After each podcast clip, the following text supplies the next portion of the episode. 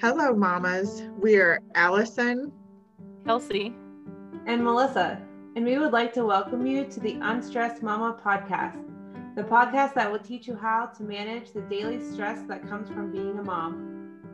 Nothing is off limits here. From peeing your pants to balancing your budget to working out, we'll talk about it.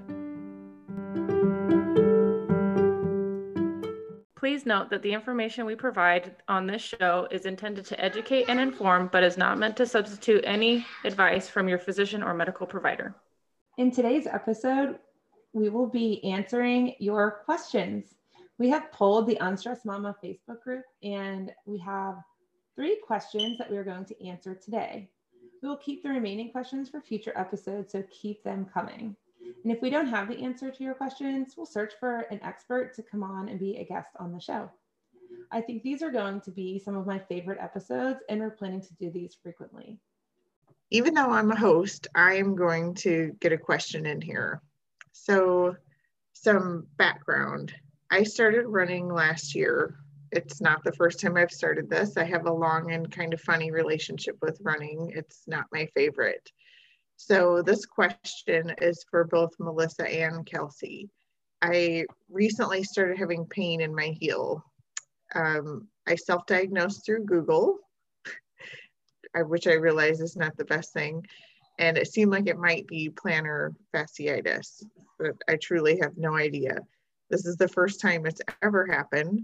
Um, I actually did ask my massage therapist about it, but it's um, still not getting better. So should I A, see a doctor, B, see a physical therapist, C, get new shoes, or D, other? So I'm going to start by asking you what your symptoms are that you put into Google to get to that conclusion. Okay. So it's a pain in my left heel, um, and it does not go away throughout the day it doesn't seem to matter you know how much i walk on it or whatever it's always there. It does hurt more when i've been sitting for a while and then get up and stand on it. And when i touch it it hurts and it's almost like um it almost feels like a bruise or a pulled muscle. Does it hurt at the back of your heel like where your shoe would touch or the back of the arch of your foot does it, that make sense? Right on the bottom of my heel, like okay. the, I guess the back of the arch would be more. Okay. More and would you say it's the worst, like first thing in the morning when you get out of bed after you've been sleeping all night? Um, I don't know because I did see that on Google. um, and I've been trying to pay attention, but it doesn't seem to be the worst then. It seems to be kind of steady all day. So, my first thought without being able to see you in person is it might not be plantar fasciitis because those, when I worked with clients with plantar fasciitis and all the research that I've done, they're very prominent with that. It's called first step pain. So in the morning, if you, if you have truly have plantar fasciitis, the first step out of bed in the morning is going to be the most painful. And it does get better as the day goes on because as you start to move, that fascia in your foot starts to warm up and it's a little bit more pliable. Um, so the first thing in my head is that it's probably not actually plantar fasciitis. It's probably something different, which is good because plantar fasciitis really sucks to deal with. If you've talked to anybody who's had it, it's awful. It's really hard one of the best things to do if you've got if you've got issues with with fascia tendons ligaments anything like that the best thing to do is to rest it so that it can heal and you can recover. And as you know we're people that walk all the time. So unless you have the ability to not walk for a decent amount of time it actually is a very challenging injury to heal from. And you'll hear runners that will be dealing with plantar fasciitis for months and months and months because they just can't you can't get off your feet. That's just not something that we're able to do. So um do you have something to add, Melissa? Yeah, so you know, being uh, an avid runner, I've had plantar fasciitis throughout my life. Um, in that first step pain, like you wake up and you like your knees buckle because it hurts so bad. Um, and it, I remember, I'm like, it was like 12 years ago. I was training for my first marathon, and that's when I remember having it. not knowing at the time that I, it what it was. And I was able to, you know, rest it for a little bit and I got through the marathon without much issues, but I didn't really rest it enough. And then I finally went and what helped me that time was, um, uh, oh my gosh, acu- acupuncture. And so when I went to acupuncture, I did like two sessions and that was my right foot and it's never come back um, in my right foot. Now, obviously there's lots of things that come back, but it's that first morning pain is, it's, it's like so unbearable that you literally like fall when you get out of bed. So. I mean, yeah, mine's more like if if I thought that there were muscles down there, it almost feels like a pulled muscle or a bruise, but it's lasted for a really long time. It's just weird. And even to touch it on the outside is painful. So it's really bizarre. But yeah, I remember hearing you say about the first morning pain being so bad you couldn't stand it. And I thought, hmm, mine is annoying, but it's not you know, and if I walk, I limp a little bit, but it's not so bad that that I would, you know, be in agony or anything. It's just irritating, and I definitely don't want to run on it. I've just been walking only. So, I would say that the the first step pain is kind of the hallmark sign of plantar fasciitis, and so if you're not having that, you're probably and, and it can present differently. Oh, As with everybody our bodies are all different. So something that presents for most people may not be the same for you but there's it's very likely that it's not truly plantar fasciitis. You do definitely have something going on in your foot or else you wouldn't be having pain. It wouldn't be persistent my my first thought is that it's not plantar fasciitis and that there is um, somewhere else to look or something else to look at to find what's causing the issue I have a recommendation, but I'm gonna see if Melissa has anything else to add first before we move forward. So I currently deal with heel pain in my left foot that I've had since like April timeframe when I really started running again. And so I did get new shoes. Um, and I actually got two pairs of shoes. I got a pair of walking shoes that have a little bit of a, a heel lift. I think they're like a three millimeter heel lift. And then I, I got my zero drop running shoes. Um, and I wouldn't say that I I didn't rest it at all, and it hurt. It hurt a lot. I had I had the first morning pain. I mean, there were days that that was awful, um, and it wasn't until maybe like November, October, November timeframe when I was uh, doing spinning more than running that I it I still have some pain, but the pain is much less, and I don't have the first morning pain anymore. Um, but when it first happened, it hurt so bad um, and it was a little bit more in the back of the foot, my current pain, um, than the bottom. And I thought it was a heel spur, is what I thought I had. But I also was dealing with other chronic medical issues. And with the pandemic, I have not gone to my primary care yet to see where I should go next because that's what I have to do. I can't just go to PT. But um, I thought mine was a heel spur, um, but I still run on it. And the rest definitely helped, um, regardless of which of those two it is. That's interesting that you thought that was a heel spur because that's kind of what I was thinking too. It'd be interesting to look into. Um, something that's interesting because I'm a nerd like that. The foot is actually the most common place to have um, spurs or extra bones. It's just most people actually have an extra bone or two in their feet. So if you go and get an x-ray and they're like, hey, you have an extra bone here, it's actually super common for that to happen. And depending on where that is, if that is something that you have, it can cause pain after repeated um, activity like running. Um, my first recommendation, if you have the option, Allison, would be to go to a PT. If you don't, like Melissa was saying that she can't go to a PT first for insurance reasons, I'm assuming. Yeah. Um, you go to your primary care and ask for referral to PT. Technically, legally, you don't have to go to a primary care to get a referral to PT. Some insurance companies require require it, but I'm I'm pretty sure I'd have to check all the rules. I know in the state of Utah and a lot in the majority of the states in the United States, um, you have direct access to a physical therapist, meaning that you do not have to have a referral to walk into a PT office. Some insurance companies will require it, but legally, you can go to a PT without a referral. So that would be my first recommendation, just because you're going to get more answers. You could go, you could keep Googling, we could keep chatting, and we could kind of try to figure things out. But the most time effective and cost effective solution is going to be to just go to a PT right away and say, look, this is what I'm having. They can actually put hands on you and t- check and be like, does it hurt here, here? Let's look at the movements. Let's check out your movement patterns. And they can help you with some solutions right off the bat. Um, and then you'll come back in, you'll check in with them, and this is working and this is not. And that'll be more time effective for sure because you'll have somebody that you can talk to on a regular basis. I think um, I liked your suggestion of getting new shoes. Depending on how old your shoes are, that's definitely a good option to look into. If you do go and work with a PT, they can also help you figure out shoes that would be good for your gait if there's someone who's um, studied in that. There's the whole science behind picking shoes is kind of crazy.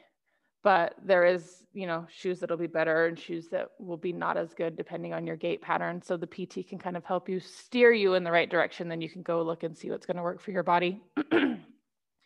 But yeah i i would say a referral to pt would be a really good place to start. Okay.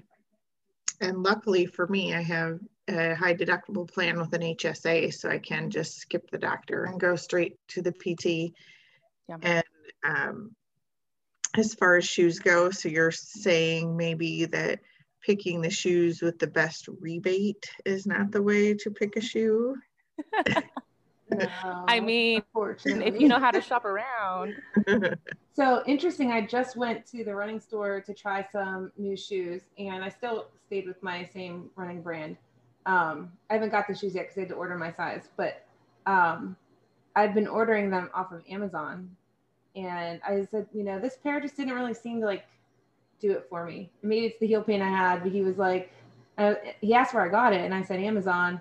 Maybe I told him that I'm not sure, and he's like, well, and it's super. They were really cheap. They're like hundred dollars on Amazon versus like hundred and forty dollars at the running store. And I was like, oh, he's like, yeah, think of like what goes to Amazon is kind of like the outlet quality of things. And I was like, so rebates maybe not, but thinking, I was like, oh, huh.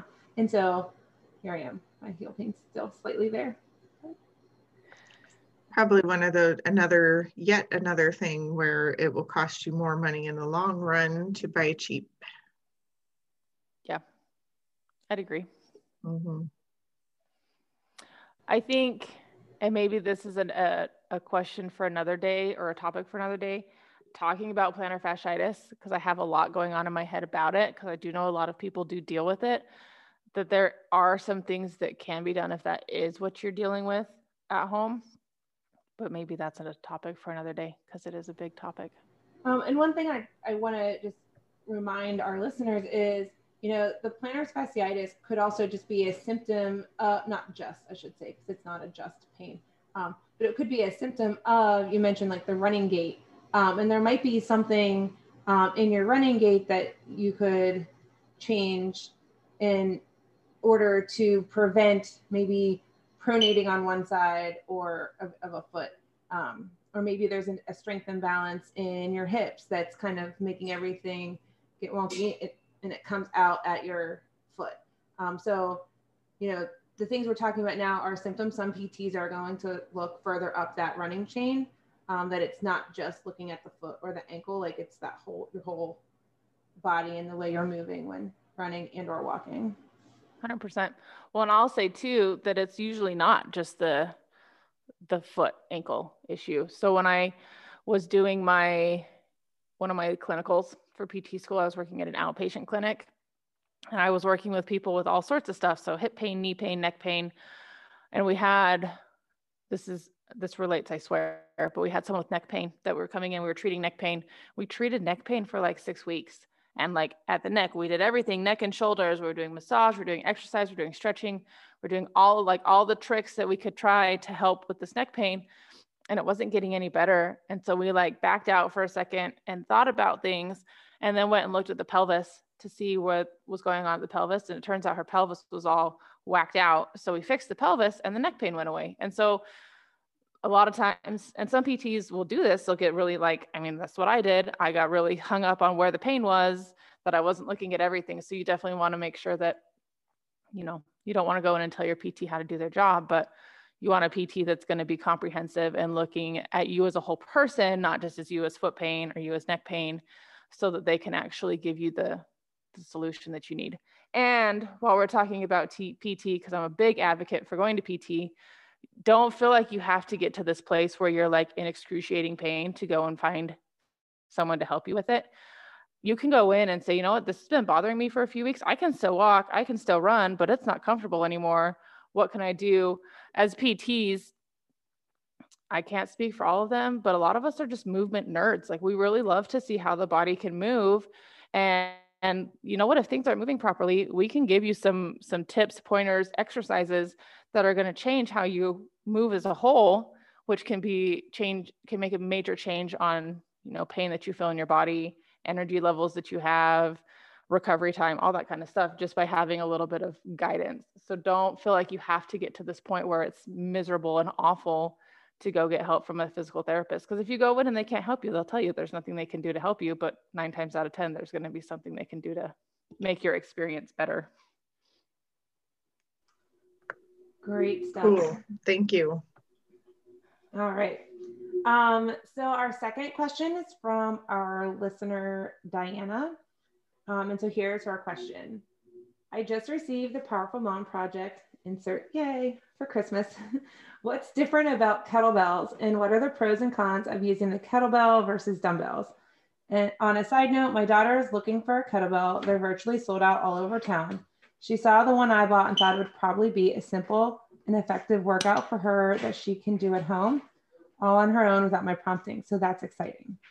So yes, um, your Diana, your comments about from your daughter about being able to do it at home and simple um, one piece of equipment um, that's great, but as you said, they're also sold out. So we wanted to answer this question in a form of like a little bit broader of what's the difference of the different um, weight modalities you can use with strength training. So the big ones that are kettlebells, dumbbells, barbells.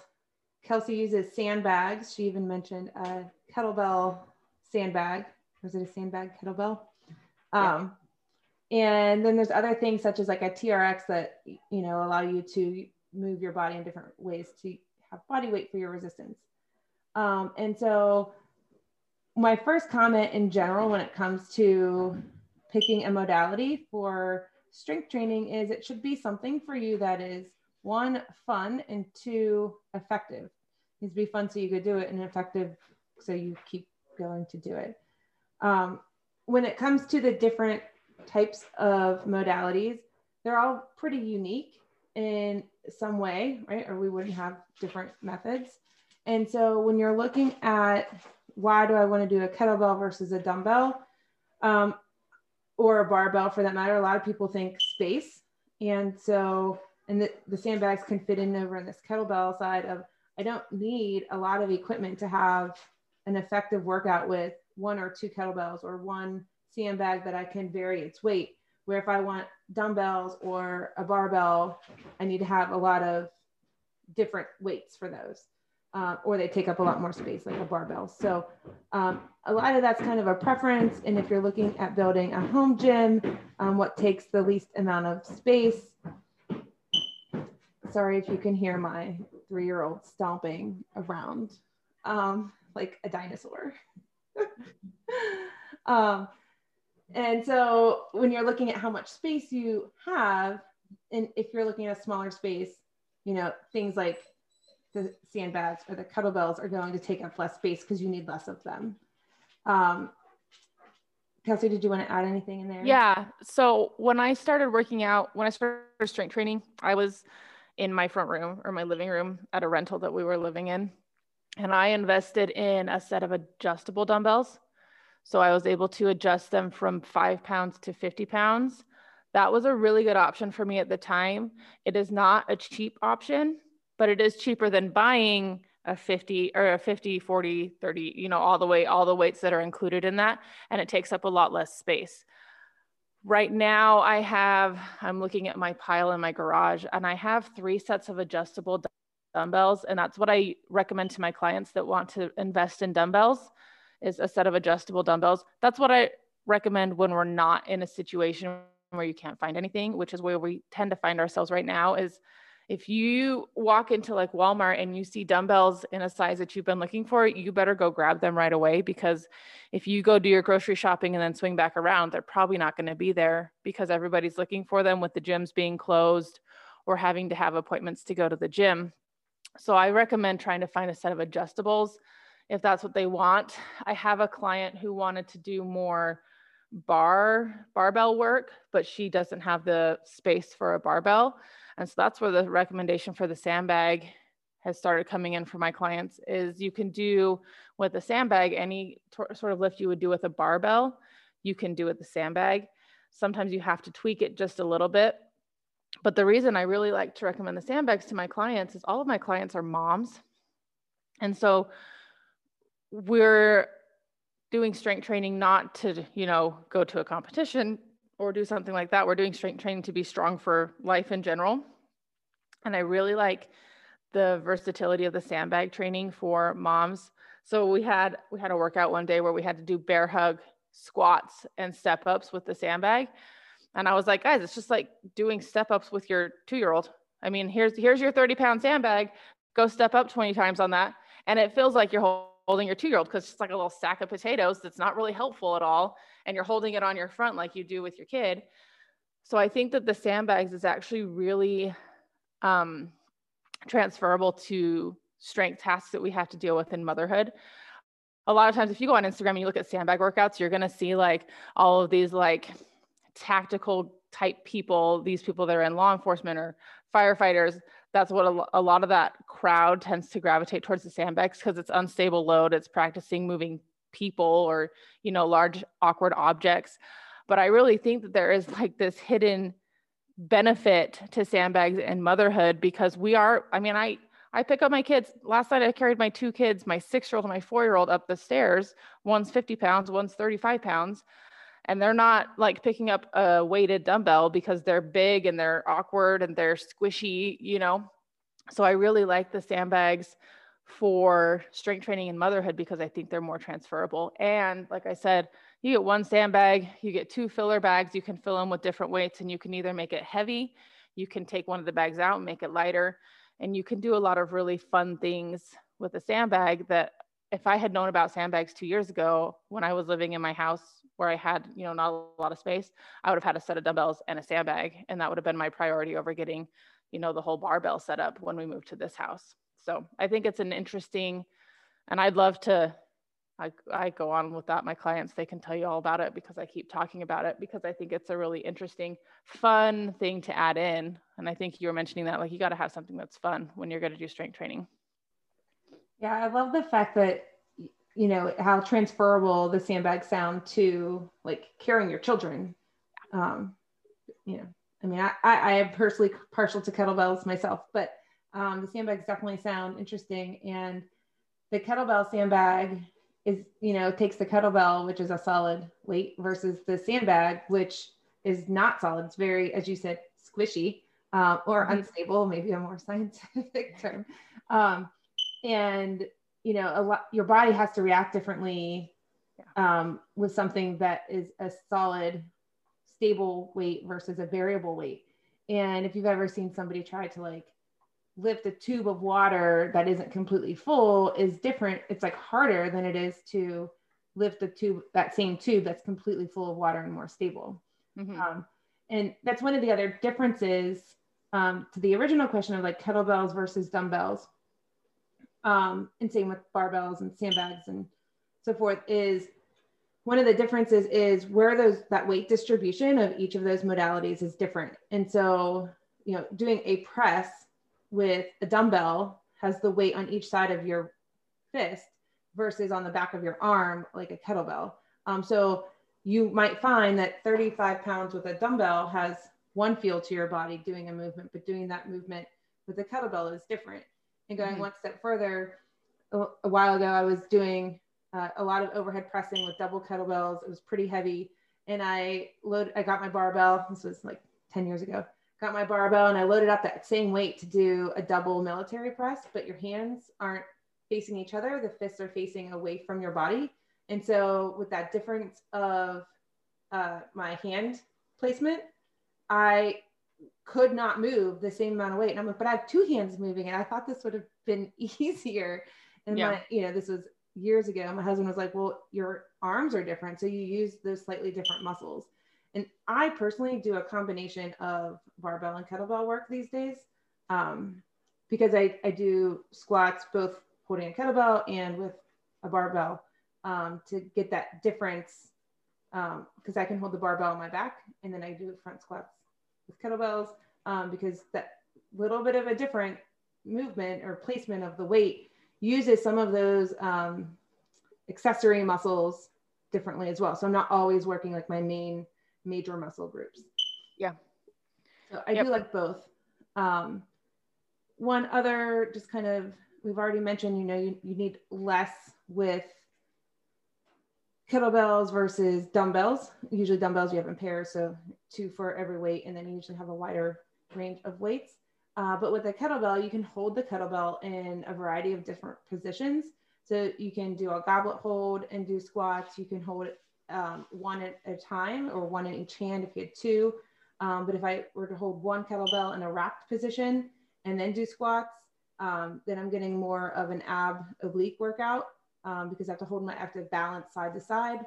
Um, I can also do a bottoms up hold, which then is working more arms while I'm doing whole, uh, squats or whatever movement I want to do. So I can take one weight and get different movements with it um, where like I can do, you know, a one-sided squat, one-sided arm squat to get a heavier squat in and then I would do both sides. I'm doing a little higher volume. Um, and if that gets too easy, then I can do bottoms up, which requires even uh, more uh, muscles to be working all at once. And the more muscles you can work at one time means you don't have to spend as much time total um, in the gym or doing your workout. And I just, I want to add to follow up with all of that, because I think that's really great information that regardless of whatever modality you choose to use, whether you spend the money and buy one set of dumbbells, or you spend the money and you buy a heavy kettlebell and a light kettlebell, or you spend the money and you decide to get a sandbag and fill it with different weights, regardless of which one you pick, you can get an effective strength training workout if you have the right workout, if that makes sense. Exactly. So if you have the right trainer, the right program, um, whichever you whichever way you decide to go, if you get the right information, and you get somebody who's knowledgeable in that area, you can have a really good workout. The the group that I do my workouts with right now is called that I get for my personal workouts because I pay for workouts. I'm not going to write my own workouts because that's crazy. Uh, for me at least, I just I can't think like that. I work with um I'm a member of the street parking group and they every April they do what's called Project April and it's just dumbbells they just do a whole month of dumbbell workouts and you can do the other stuff but they're trying to show people that if you have the right workouts all you need is a set of dumbbells or if you have the right workouts all you need is a kettlebell or if you have the right workouts all you need is a sandbag. You just have to make sure that you're approaching it the right way and you have the right um, you're getting the right input from your workout and that's going to give you results regardless of which um, modality you chose to go with so. All right and i'll give myself a shameless plug uh, Do it. that the Powerful Mom project that Diana mentioned, um, I'll put a link in the show notes, um, but all of the workouts in there are um, under 30 minutes. I think they're actually under 25, depending on if you take longer rests or not. So um, they are designed to be in and out and quick. And it wasn't a Powerful Mom workout this morning, but my workout this morning was like 25 minutes um, using dump or sorry, using kettlebells and some body weight stuff. So um, and another question before we get to our last question, how would somebody, right now kettlebells are really hard to get. Um, I'd love to tell you where to get them, but I don't have an answer for you, but where would somebody get um, sandbags, or since that's kind of a newer object? Yes, the sandbags that I use are a brand called Brute Force, and they are American made. They're local in Colorado. So I really love that. I love being able to shop American made stuff. We can put a link to them. I have a link for uh, Brute Force. We'll put it in the show notes. They have small bags, which are the mini bags that come with one filler bag, all the way up to an athlete bag, which will come with two, a strongman bag, which comes with three, and then they have the kettlebells as well. So you can get on there and you can shop the range. I usually recommend for my clients to start with the mini. Um, it weights up to about 25 pounds um, or the athlete bag because you can adjust it a little bit more because it comes with the two fillers. And you can usually find um, discount codes on Facebook or on their website. So we'll put a link to them in the show notes as well. All right, and then our last question um, is for Allison. And I'm trying to remember who asked it. Oh, so Sheena asked, what is the best way to save for a family vacation on a tight budget? And I love that question because that's one of our family goals this year is to go on a vacation. But we also have a lot of other financial goals. So we're trying to keep a somewhat tight budget, not super tight, but a somewhat tight budget. So what are your recommendations, Allison? So this is a an answer with a few different parts. Um, and I'll start with the first one. So if you've already got a tight budget, um, you of course want to first make sure that you've got it as tight as you can get it. And by that, I don't mean um, getting ridiculous and restricting yourself. But what I do mean is making sure that you've got your utility bills as low as they can go um, you know, call your cell phone provider and see if there's a deal they can give you to lower that bill. And just go through all of those steps to make sure that you're not paying more for the things that you have than what you need to be paying. Um, step one. And anything you save there, take withdraw from your bank account and save in cash um, because if you just you know if you're saving $20 a month on your phone bill and you just leave it in your bank account you're going to find somewhere else to spend it no doubt about it um, so take it out put it in an envelope or put it wherever you need to put it in a different account you know whatever works for you but separate it um, and then the second thing that you need to consider unless you really have you know big savings that you get, which most people don't. There's only so much you can save, but there's an unlimited amount of money you can make. So um, look into a side hustle of some sort. And that can be anything from selling things on Facebook Marketplace, you know, clean out your basement, clean out your closet. There's a ton of different e commerce platforms you can use. Um, Facebook Marketplace is one you can now ship on there, which makes selling things a little bit easier. Um, there's eBay, Mercari, ThredUp. You can sell clothes. You can start an Etsy shop. There are a million different options. And, um, you know, if that's, if you happen to be in a position where you're trying to get a little extra money and you want to check into something like that, you can definitely reach out to me because I've got a lot of ideas.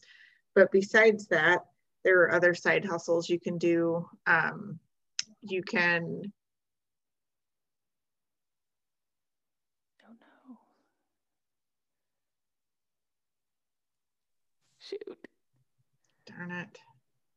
Um, sorry about that. I'm having technical difficulties with my internet the last couple weeks. Um, there are other jobs online that you can do. So even if you're in a position where you don't have childcare and you can't be leaving your house, there are still ways to bring some extra income in. So, and you do the same thing with any savings, any extra money that you make, um, keep it separate.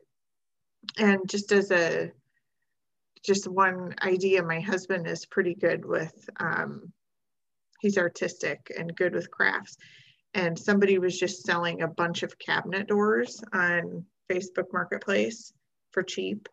And he bought them and he's now making, you know, sanding them down and making wooden signs out of them and selling them. So, you know, just be creative. If but if you're not crafty, don't try to do a craft. You know, do something that suits you and um, would be suited to your talents. Um, so that's you know that side hustle. So cut your budget down, look into a side hustle, and then choose a budget friendly vacation. So if you're on a tight budget and you want to go on vacation, um, you're probably, unless you're working on a couple year plan, not going to be taking 10 people to Disney World.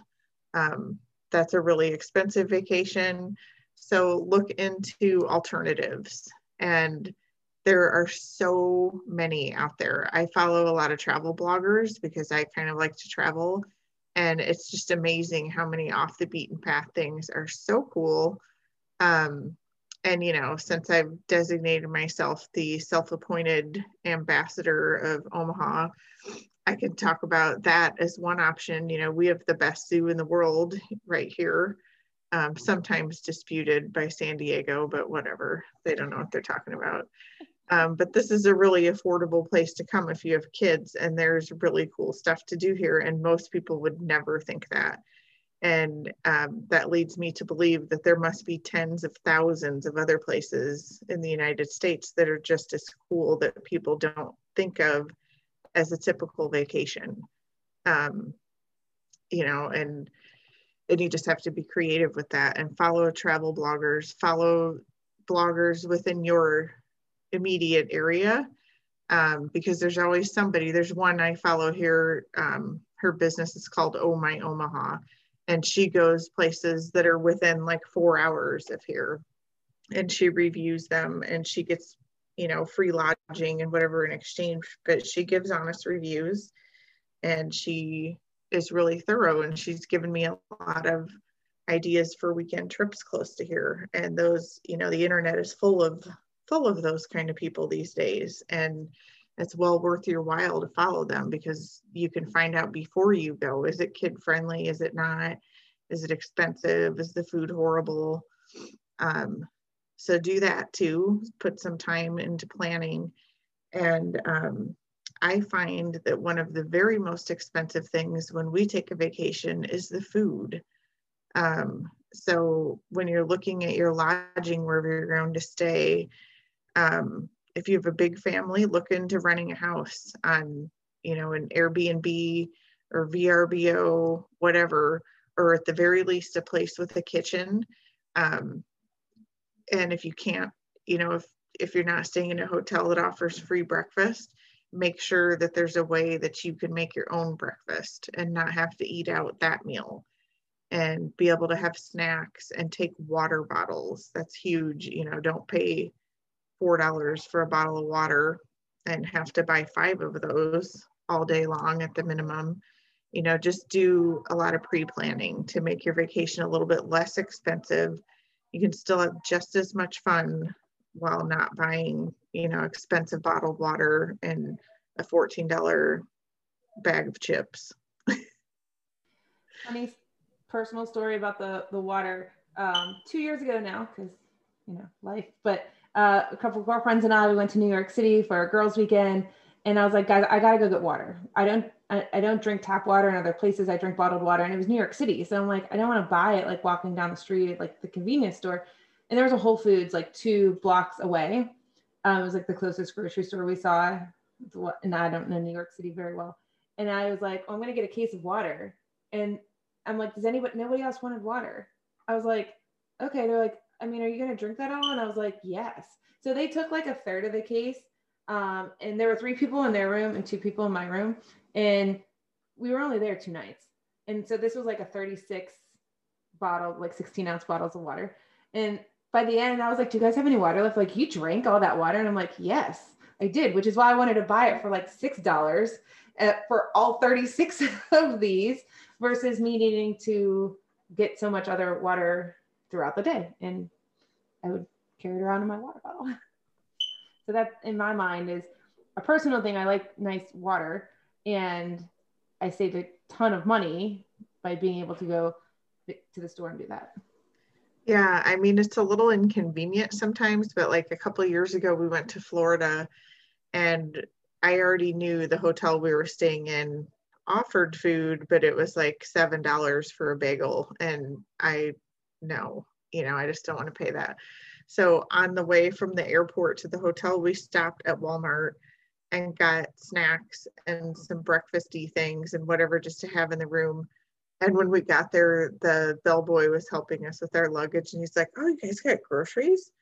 Oh, that's a great idea. I never see anybody do that here." And I thought that is insane. I mean, I don't care how much money you have. Do you really want to spend fifty dollars on a grab and go breakfast every morning for four people? Because I don't. I mean, if it's a if it's a dire need, sure, but I'm going to plan ahead and skip that every time. Well, especially in Florida. Stuff's yeah. not cheap in Florida. not the vacation areas for sure. Ooh. I love that idea. And I love I love that Airbnb is such a big thing now.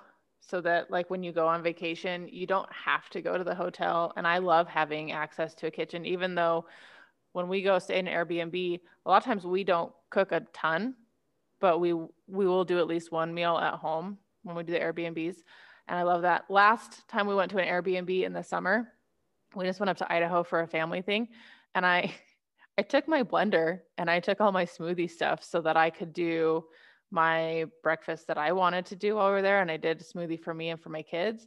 And that was awesome. My husband, we were packing up to go and I put my blender in our bag with our snacks. And he's like, Are you really going to take that? And I was like, Yeah, I'm really going to take it. He's like, Are you sure? I was like, Yeah. And I made like three smoothies while we were there. It was, it was totally worth it but it was one of those things that he was like, that's that's really weird. And my in-laws stayed with us and they were like, why'd you bring a blender? And I was like, because I want my smoothie. Like, I don't want to have to go out for breakfast. And I don't like to eat like cold cereal for breakfast. Just it doesn't do anything for me. I'm starving within like an hour. I'm like, it'll be cheaper for us to just take the blender and let me do my smoothies. When we went to tactical games, we stayed in, the, in our trailer and I did the same thing. I took my blender with me in the trailer and I made my smoothie there too. So I have been known to travel with my blender if it makes my life easier. I haven't traveled with the blender, but my question when we go somewhere is nearly always, um, is there a blender there? Because I need to know. If not, I want to take it. And the last place we went this summer was like a house we rented um, in the Shenandoah Valley. And I was like, I need to know if there's a blender. And my husband usually does all this stuff. And he's like, well, we can just take ours because we were driving because often we fly. I'm like, well, if there's one there, I don't need to take it, but like I need to know if it's there because I need to have my blender and a kettlebell. For driving, I take my kettlebell. Another benefit. Yeah. yeah, I have taken my blender before, um, not for a long time, but I have, and it's to when we even when we go home to visit family, we always have a bag of food that we take with because, you know, Danny eats certain things and I don't want to have to buy all that stuff when we get there. If we've got some at home, we're just going for a few days, we just take it with. I love it. Okay, well, I think unless you guys have anything else to add, I think that wraps up our first Q&A episode. Definitely not the last. We have a few questions that we didn't get to, so we'll do another one of these in the future. And as always, if any of you listening have more questions for us, feel free to message us, send us an email. The email's in the show notes, or hop over to our Facebook group and ask them there. All right. Thank you. The Unstressed Mama podcast is brought to you by Allison Rodden, Kelsey Decker, and Melissa Srovi. You can find us on Facebook at www.facebook.com forward slash groups forward slash unstressed mama and on Instagram at unstressed mama. If you like what you heard, be sure to tell your friends so other mamas can join in the fun. You can find our individual contact information in the show notes for this episode.